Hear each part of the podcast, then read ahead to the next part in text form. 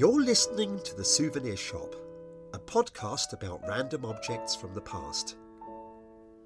Number 16, the 45. At what age do we decide whether music is good or bad? When do our critical faculties or our cultural snobbery properly kick in? Around late September 2004, on the first week back at work after my honeymoon, I passed my co-worker Paul on the stairs. "Hi, Matt, your wedding present's on your desk," he said with a smirk, and off he went. When I opened the Do Not Bend envelope lying in front of my keyboard, I fully understood that smirk. It was a 45 RPM single from 1965, a copy of the first record I ever owned. In October of that year, at the age of 6, I caught chickenpox. Leaving aside the itchy spots and the missed school friends, I was delighted when the doctor informed my mother that I must stay at home for the rest of the school term. In particular, it meant I wouldn't have to endure my class teacher, Miss Hudson, until at least the next calendar year. I'm sure we all have memories of a special teacher who inspired us and unlocked our potential. Miss Hudson was not that teacher.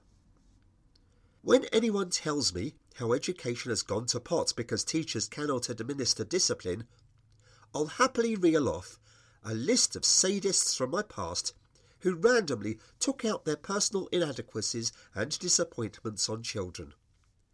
And yes, I'm fully aware that I don't have all the answers and have never had to face 30 knife-wielding Year 9s on a Monday morning. But legally allowing teachers to administer violence to minors is a licence for abuse, pure and simple. Miss Hudson clearly enjoyed casually slapping 6-year-old children around, but it was the psychological violence that has stayed with me. As was common with 5- and 6-year-olds then and now, there were instances of pupils wetting themselves in class. Her response was to write on the blackboard, in large letters, a message. For example, "Tommy Abrahams wet himself," where it remained for the rest of the day. Years later, my mother mentioned this, and I asked her why neither she nor Dad ever complained to the school. "You were always good at holding it in," she said, "so we didn't bother." Fair enough. At the time, Mum worked freelance as a pattern book designer for the rag trade, or the schmutter trade, as she always called it. Every day, she sat at our dining table, churning out endless sketches of new garment designs cobbled together here and there from back issues of Vogue, helped along by the BBC Home Service and a box of 20 Embassy tipped. Disturbing her during my confinement for anything less than a severed artery was forbidden, so I occupied myself with library books, my brother's Junior World Encyclopedia set, and the Paddington Bear box set given to me on my 6th birthday. It had to be reading, because, watch with Mother aside, daytime telly didn't really yet exist unless you spoke Welsh or enjoyed a school's programme fronted by Redvers Kyle. The only other daytime presence was our twice-weekly cleaner, Mrs. Gibson, a kind lady who took pity on my condition and made me hot chocolate between bouts of dusting. One day, Mum told me that Mrs. Gibson was soon to give me a special present for being a brave boy. It was to be my very own gramophone record of songs from the film Mary Poppins. I had by now seen this masterpiece twice, once in the West End, and then when it played the Stamford Hill Odeon, and was understandably excited, shouting, "Have you got the record? Have you? Have you?" every time she visited. In early December, she brought the disc round, and that afternoon Mum and I settled down to listen. Within seconds, I knew I had been sold a pup. There was no Julie Andrews and no Dick Van Dyke. These were asinine cover versions of Chim Chim Cheree and Let's Go Fly a Kite by Billy Cotton and his band, on a promotional freebie given away in exchange for 2 wrappers of Summer County Margarine. The success and longevity of Billy Cotton's career until his death in 1969 still remains a mystery to me. I know he originally conducted the Dambusters march for the film, and was undoubtedly up to the job. But being a funny-looking orchestral conductor does not a TV and radio personality make. If it did, then surely we would still speak glowingly of the primetime Sir Adrian Bolt Variety Hour. Don't let nostalgia geeks tell you otherwise. Billy Cotton was bloody awful. We think of Dick Van Dyke's Bert mainly for his strange attempt at a Cockney accent, which is perhaps unfair. Listen to him sing Chim Chim Cheree. There's a grace and empathy in his rendition, and an understated star quality that draws you in and makes you stop what you're doing. Billy Cotton's lead singer, Alan Breeze, was perfectly serviceable tackling the same song. The guy could sing, no question. He was, after all, a former principal at D'Oyly Carte. But like the rest of Billy Cotton's troupe, he was a hack, a session man of the dancehall era, cranking out performances by the yard. At the age of 6, I wouldn't have understood any of this. What I did know was that this incarnation of Mary Poppins on the Summer County label was terrible, and I tearfully made Mum and Dad promise me to buy the proper version as an extra Christmas present. Just under 4 decades later, in 2004, I relaxed from the pressures of combining work with preparing for my forthcoming wedding to enjoy a boozy lunch with Paul, the colleague mentioned earlier. A difference of opinion over some or other band led to a discussion about how and when we discovered there was such a thing as good and bad music. For him, it was his parents listening to Sing Something Simple, a BBC Radio 2 monstrosity in which the Cliff Adams singers took popular songs, bit into their jugular, and sucked the last drop of life from them. It became something of a benchmark for Paul, proving you cannot empirically tell what's good until you know for certain what's bad. I told him the same applied to the Mary Poppins record, generously given to me by Mrs. Gibson. So to her, Alan Breeze, the marketing department of Summer County, and not least El Maestro Billy Cotton, I owe a debt of thanks for setting me on the path to music which excites, challenges, stirs the emotions, or simply makes the time pass more agreeably. That my friend Paul went onto eBay and sought out a copy of the single means our conversation must have struck a chord. I took the 45 home that evening and showed it to Anita. "We've got a late wedding present from Paul at work," I announced, before relating the whole story of chickenpox, Miss Hudson, Mrs. Gibson, Billy Cotton and Summer County. "Who's Billy Cotton?" she asked. The single remains treasured, if unplayed, to this day. That was The 45, written and read by Matthew Diamond. If you enjoyed this, then why not hit like and subscribe on Acast or wherever you get your podcasts. And I'll see you next time.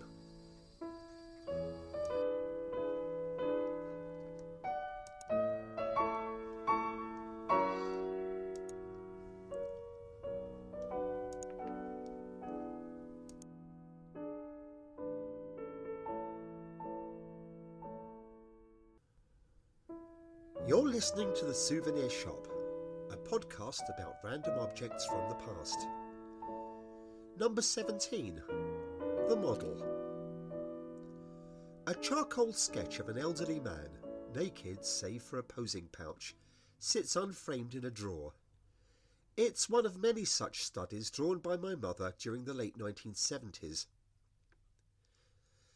Because the subject spent the better half a century sitting as a professional model in art schools and life-drawing classes, it's fair to say that there are probably studies of him lying forgotten in drawers everywhere.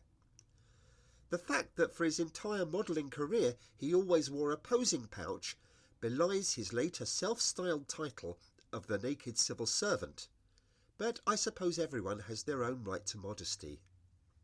2 days before the Wehrmacht invaded Poland, at the age of 9, Mum, along with her older sister Rose, was evacuated from Stepney to an idyllic farm in Borough Green, Cambridgeshire. a place she described to me as straight out of Millie Molly Mandy. Mum remembered a surf heat of fresh eggs and butter during a time of rationing, of staying up late playing cards by gaslight with Mr. and Mrs. Starvis, who owned the farm. When my grandmother received a letter from Mrs. Starvis offering to adopt both daughters, she was on the first train out of King's Cross to reclaim her brood. The entire family then decamped to Merthyr Tydfil in Wales, where Grandpa Haircut got a job as a barber. By 1943, the worst of the Blitz was over, save for the odd V1 rocket, and it was considered safe to return to London. Rose, now in her late teens, took the common route of most young women at the time, training in shorthand and typing at a secretarial college in preparation for years of office torpor. Mum's situation was more complicated. She resumed her education at Central Foundation, a girls' grammar school in the East End, with the intention of passing her exams and eventually studying law. But a wartime shortage of teachers meant that schools were using any excuse to shed pupils. After a few weeks, the headmistress called Mum into her office. "What would you like to do when you leave school, Caroline?" "I want to train as a lawyer, miss." The headmistress quickly deflated her ambitions, stating blankly that such a profession was impossible for someone of her gender, ethnicity, and social standing. "You are certainly a clever girl, and your art teacher in particular tells me you are very talented, my dear. Have you thought about art school?" Which is how, barely into her teens, Mum began the autumn term of 1943 training on a scholarship at St Martin's College of Art on Charing Cross Road. She wasn't the only child in her class there. Fellow students of the same age included an eccentric but amiable lad from Stepney called Lionel Begleiter, who later changed his surname to Bart, and Jimmy Beck, now remembered as Private Walker in Dad's Army. I would love to tell of how Mum's dive into the demimonde of the 1940s art scene opened her eyes up to a new world of delights and possibilities, with afternoons hanging out with Lucien Freud and Francis Bacon in the French house on the Colony Room. The reality was that, by her own admission, Mum was quite shy and bookish. She loved being able to train as a commercial artist, and relished the discipline imposed by her no-nonsense tutors, but found the underground culture of Charing Cross Road and Soho in the mid-40s somewhat intimidating. She was, after all, only 13. Many years later, around 1970, my family sat in front of the TV watching a World in Action episode about men at odds with conventional norms. "Bloody hell, it's Quentin Crisp," said Mum. The rest of us had never heard of him. For the next half hour, we watched a very camp middle-aged man in a matching flowery shirt and cravat kick against established norms by simply refusing to tidy up. And the evidence was all around him. His World's End bedsit displayed a level of Augean filth and squalor we rarely see today. He might also have discussed his gay lifestyle and fashion choices, but none of this really registered, only the repulsive state of his home. Indeed, it was such a talking point that for some years afterwards, the most famous quote by Crisp was, "There's no need to do any housework at all. After the first 4 years, the dust doesn't get any worse." "You know him?" asked my brother Andrew. "He used to model in our life classes at St Martin's. At the time, he gave me the creeps, but seeing him now, he looks quite sad. It's as if he doesn't feel he exists unless people are looking at him." A couple of years passed, until the sensation caused by the naked civil servant and John Hurt's portrayal catapulted Crisp from documentary oddity to full-blown celebrity. To a generation who only ever saw gay men on TV in terms of John Inman or Larry Grayson, it was a brilliant and groundbreaking film which afforded Crisp enough media exposure to put away his posing pouch forever, all save for one stint on Thursday evenings. By this time, around 1979, Mum co-taught a life-drawing class at a council-run adult education centre on Greenleaf Road, Walthamstow. Her fellow tutor, Nora Mackie, was the kind of person who made humdrum suburbia in the 1970s bearable. She was a professional artist and teacher, whose bohemian demeanour and stout appearance conjured up nothing so much as Marianne Faithfull in the physical form of Dame Margaret Rutherford. Nora's long friendship with Crisp ensured that in between performances of his one-man show in the West End, or attending gallery openings, his last regular gig as an artist's model was in this former friend's meeting house in North East London. "Why does he still work for Nora?" I once asked Mum after she brought home a few sketches of him. "Because she always buys chocky-bickies for the half-time break," she replied. "And that's it?" "That's it. As long as there are plain chocolate digestives, he'll turn up." For some reason, the lure of the Big Apple eventually outdid the lure of McVitie's Home Wheat and Greenleaf Road. And despite previously staying in the Chelsea Hotel on the night Sid Vicious murdered Nancy Spungen, Crisp settled in New York permanently in 1981. Such was the cultural importance of this move that Sting even recorded An Englishman in New York in his honour.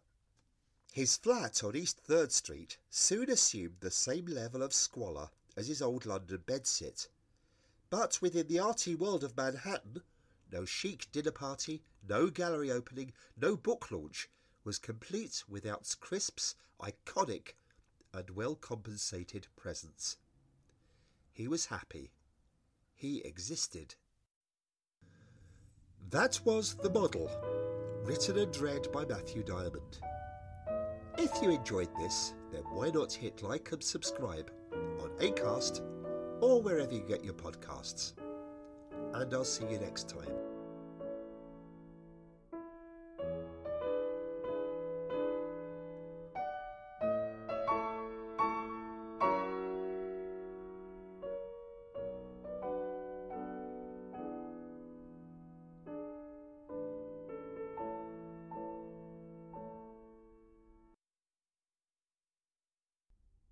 You're listening to The Souvenir Shop, a podcast about random objects from the past. Number 18, The Sixth Floor. A novelty magnet from Dallas, Texas, attaches a recipe for almond and clementine cake to our refrigerator. The magnet shows in stylized form the moment Jack Ruby assassinated Lee Harvey Oswald on the 24th of November 1963. The picture misses out a detail of little interest to Americans, but possibly intriguing to Brits of a certain age. In 2015, the company I worked for bought out a US software house, and that November they sent me on a 2-week secondment to train staff at their office in Richardson, a suburb of Dallas. People like me who have visited New York are often under the impression that they've somehow done America. What they don't realise is that, culturally speaking, New York City is a relatively liberal secular outpost of Europe. The heartlands or flyover states are another country. I always hesitate to criticise another person's home, and during my 2-week stay I may have missed out on its Latin Quarter or its vibrant jazz scene, but my own experience of Richardson was a town where hope goes to die. With its strip malls and identical office buildings, I could have been anywhere 1,000 miles north or west. Realtors have sold its level, featureless landscape dotted with tech companies as Silicon Prairie, but I wasn't convinced. To an effete Brit like me, Richardson is a giant sprawling Stevenage, albeit with slightly better restaurants. With not much to do in the evenings, I sat in my hotel room flipping channels. If you're angry with the BBC, and how much they allegedly pay Gary Lineker, an evening trying to find something, anything to watch on an American television will surely cure your animosity towards the licence fee. So I resorted to reading and watching old episodes of The Fast Show on YouTube, and by Thursday the yawning chasm of the weekend looked like a two-day hell. But I was a metro ride away from Dallas Central. Why not, I decided, take a trip into J.R. Ewing's home city and perhaps finally solve the question of who shot Kennedy. A few decades before, I'd seen Oliver Stone's JFK at the Odeon Swiss Cottage. Because everyone remembers where they were when they first saw Oliver Stone's JFK. And I left the cinema sceptical of both the film and the conspiracy theories it perpetuated. So on Saturday, I got up early and caught the tram into Dallas to see the place for myself. I expected to spend an hour there, followed by a look around the rest of the city, then lunch. Instead, I stayed the whole day. Elm Street, where JFK met his end, looks exactly the same as it did on November the 22nd, 1963. When a national tragedy occurs, it is common for a shrine or statue to commemorate the event. But in the case of JFK's death, the whole area has become the shrine. Here is the picket fence, just below is the grassy knoll, and over there is Dealey Plaza, where the lone uniformed cop frantically tried to clear the area. In the middle of Elm Street, an X marks the spot where the second bullet took away half the president's brain. I would look at all of these later, but first I visited the 6th Floor Museum, formerly the Texas Schools Book Depository. It's easily the best museum I've ever visited. Using exhibits, relics from the day, and audio-visual displays, it quietly takes you through the 2 days from the Kennedys arriving in Dallas, through the shooting of Lee Harvey Oswald, all the way to the aftermath and the theories surrounding JFK's assassination. The centrepiece of the museum is the reconstructed Fox's Lair by the 6th floor window. I looked out of the window at the X in Elm Street below and at once solved the mystery of who shot Kennedy. It was Lee Harvey Oswald, with a rifle, from the 6th floor window of the Texas Schools Book Depository. If you ever see footage of Elm Street, be it in a modern-day reconstruction or the Zapruder footage of the assassination, you get very little sense of how compact the whole area is. It's a narrow street off the beaten track, the kind of insignificant thoroughfare, in fact, where you might find a building used to store school books. The book depository looks for all the world like the humdrum municipal facility it was built as, with low ceilings and windows hard by the street. Oswald was an ex-Marine with gun skills assessed by the US military as sharpshooter. But looking out of that 6th floor window on a November morning, I concluded that at that distance even I was in with a chance of hitting a president in a slowly moving motorcade. In fact, the biggest question was how well within living memory a president could tour a city where no one did a security sweep of an empty building on his advertised route. Having done the museum and the gift shop, I had a look around the rest of Elm Street. Standing on the grassy knoll on the point where Zapruder thought he was shooting a cheerful souvenir of the day, another mystery arose. Why could I not name a single knoll, grassy or otherwise, anywhere else in the world? Then I did what everyone does when standing on that spot. I videoed Elm Street from my phone. But by now it was starting to get dark. In the main square of Old Dallas, old in Texas meaning before 1950, volunteers were setting up soup kitchens. Half an hour later, I beheld the largest mass of homeless people I had ever seen, India included, in the oil capital of the richest nation on earth. One morning the following week, some of my trainees were in deep discussion about politics. The previous night, they had watched the Republican Party candidates debate and were arguing the toss over whether Donald Trump might make a better president than Ted Cruz. I know we revere men like JFK, possibly too much or too nostalgically, but the contrast between the previous weekend and these two nice normal people weighing up a demented crook against a dim charlatan merely showed the downward slope of American politics. Who would you vote for? One of them asked me. Adlai Stevenson, I replied, like a smart-ass trying to avoid a political row. And the detail missing from the fridge magnet? Standing with the press corps, looking on as Jack Ruby dispatched the prime suspect, was John Ravenscroft, a young English DJ later known as John Peel. That was The Sixth Floor, written and read by Matthew Diamond. If you enjoyed this, then why not hit like and subscribe on Acast or wherever you get your podcasts. And I'll see you next time.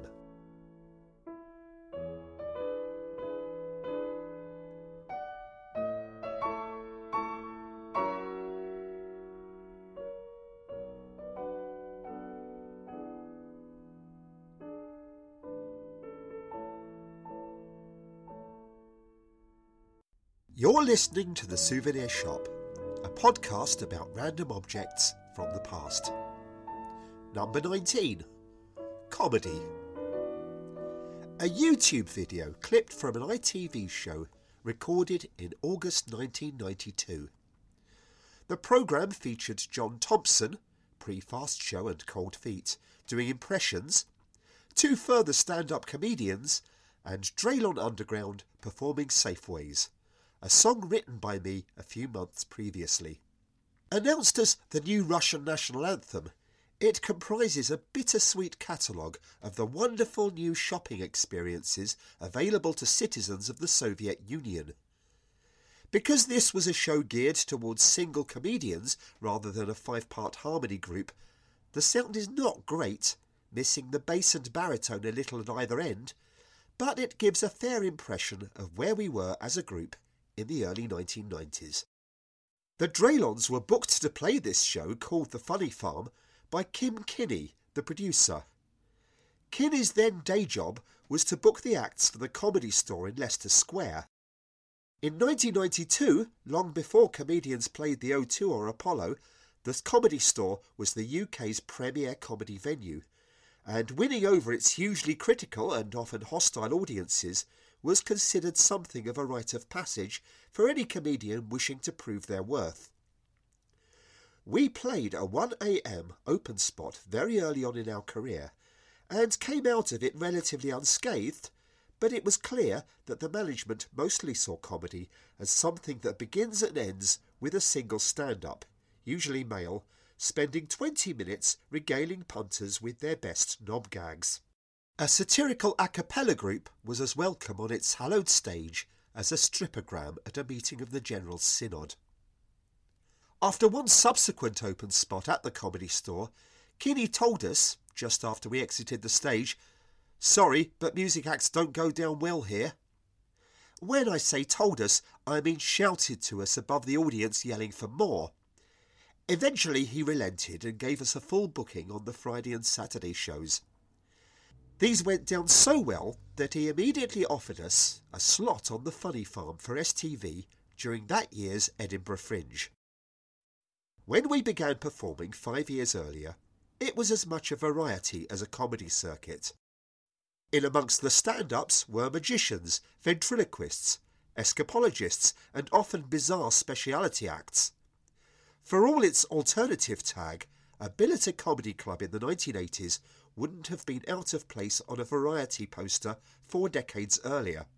Indeed, if you looked at Time Out magazine in the early 1990s, the comedy listings were still announced under the subheading Cabaret and Variety, with the king of the circuit, acknowledged by many to be the musician and poet John Hegley, performing either solo or with his band The Popticians. The 1992 Edinburgh Fringe was good to us. We garnered some rave reviews, played a lot of BBC Radio and, almost unheard of at the Fringe, made a modest profit on our evening show at the Pleasance Theatre. What we didn't know was that before the decade was out, nearly all traces of variety would disappear from the comedy circuit, with clubs universally equating live comedy with a solo performer holding a mic. And Time Out accordingly retitled its subheading Comedy and Stand-Up. It's not something to dwell on too much. fashions change, and the growing preponderance of new stand-up on TV was bound to make solo comedians a draw. In addition, the tightening up of fire and safety regulations at venues meant that a single person on a stage was an easier option. With hindsight, our first inkling of what was to come occurred earlier that year. At a gig in South London, we needed to go on first, as we had a second show in the West End later that evening. After a 5-minute warm-up, the comedian on compere duty announced us as the first act on. "Ladies and gentlemen, we've got a great lineup tonight. Usually we start the show with comedy, but for a change we're going to begin with some music. So, please give it up for the Draylon Underground." Disaster. We arrived on stage to witness at least a third of the packed room noisily heading for the bar, feeling they could happily skip what they imagined to be a Swingle Singers tribute act. Those that stayed enjoyed us, but the damage was done. The compere ruined what should have been a great gig. There is a cheesy old showbiz adage which says, "Be nice to people on the way up, because you might meet them on the way down." But after finishing our set, we were anything but nice. "Don't you ever introduce us like that again," one of us said to the compere before we left. "We're a comedy act, unlike you." The Funny Farm recording in Edinburgh was in front of a fabulous crowd totally up for a good night. People say that Scottish audiences are hard to please and cite the old Glasgow Empire as the graveyard of comedy careers. Many will quote the time Mike and Bernie Winters played the Empire as evidence. Their live act began with Mike Winters playing the clarinet. A minute or two later, he was joined by his grinning brother Bernie, to be greeted by silence, save the solitary heckle, "Oh, shite, there's two of the bastards." But our own experience of playing Glasgow and Edinburgh outside of festival time proved that Scottish audiences were sometimes hard to please, but adorable if they liked you. That night, our rapport with Scottish audiences was severely tested. The compere, Fred Macaulay, announced us onto the stage, and we began our song. "There's a Safeway's opening in Moscow, and a Woolworths in Tashkent. There are branches of IKEA all over the Crimea, just as if they were heaven sent." As we finished the first verse to spontaneous applause, the floor manager waved his arms to stop the recording. There was something wrong with the lighting, he said, and we would go from the top once they fixed it. We stood around on stage, bantering with the audience, and after a couple of minutes they were ready for another take. "There's a Safeway's opening in Moscow." Again, we reached the end of the first verse to slightly less acclaim, and again the floor manager stopped the recording. They were still having technical problems, and would we go once more from the top after a short break? Off we went again, and thankfully the audience cheered us at the end, although by this time there were far fewer laughs and no spontaneous applause mid-song. We exited the stage, greeted by hugs and handshakes from Kim Kinney. "You were brilliant, and well done for coping with all that technical shit.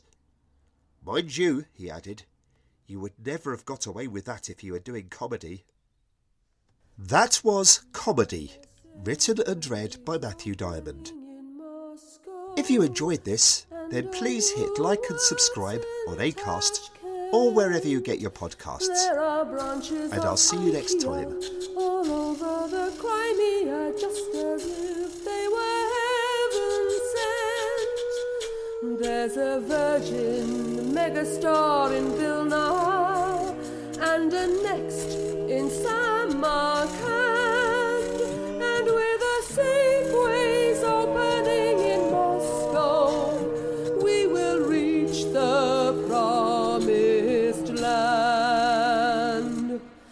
There's a 7-Eleven in Tbilisi selling Bounties, Mars and Twix. And a Texas sailing the island of Sakhalin means the death of politics. If you to Autodessa, visit Asda Superstore. And with a Safeways opening in Moscow, we will live forevermore. No more visits from the KGB, no more Arctic prison camps. Let us celebrate a land that's free with double green shield stamps. There's a B&Q and not a Noia with free parking for your car. And as you load your hotpot, you'll see people sleep on cardboard in their homes beneath the stars. There's a Pizza Hut in Vladivostok, where a statue of Lenin stood, and with a Safeways opening in Moscow, life has never been so good. You're listening to The Souvenir Shop, a podcast about random objects from the past. Number 20, The Music Box. Warning, this podcast contains strong language. A small wind-up music box that plays Anton Karas's Harry Lime theme from The Third Man. For those who haven't seen the film, Harry Lime, played by Orson Welles, is a friendly, charismatic, lying crook making tons of money by selling tainted penicillin in the bombed-out ruins of post-war Vienna. During the first decade of my son's life, I spent far too much time working abroad. In a pathetic attempt to assuage my guilt over this, I often returned home each Thursday evening with a toy or knick-knack from whichever country demanded my services. He still has teddy bears from all over Europe, a Lufthansa model aircraft from Germany, tribal masks from South Africa, and the Third Man music box. You may have guessed by now that many of these were last-minute purchases made while waiting at various airports for my plane home. That he is growing into a kind, funny, intelligent and well-rounded young man is due either to a miracle of resilience on his part or the repeated absence of his terrible, neglectful father. The Souvenir Shop at Vienna Airport is stuffed with variations on the theme of Mozart, Marzipan, Klimt, Sachertorte, Strauss, and, of course, The Third Man. Its theme is one of those earworm pieces of music known by millions, even if they don't know its name and have never seen the film. I bought the Harry Lime theme music box for €10 on the same day that I returned to vote in the 2016 Euro referendum. This is certainly not the place to argue the pros and cons of Brexit. I voted in much the same way as I suspect most other people did, oblivious to such trifling complexities as the customs union or the Northern Ireland protocols. If anyone asked me at the time, I probably gave the trivial reason that I didn't want to make my ordeal at various airports even worse by not being able to join the EU citizens' queue at passport control.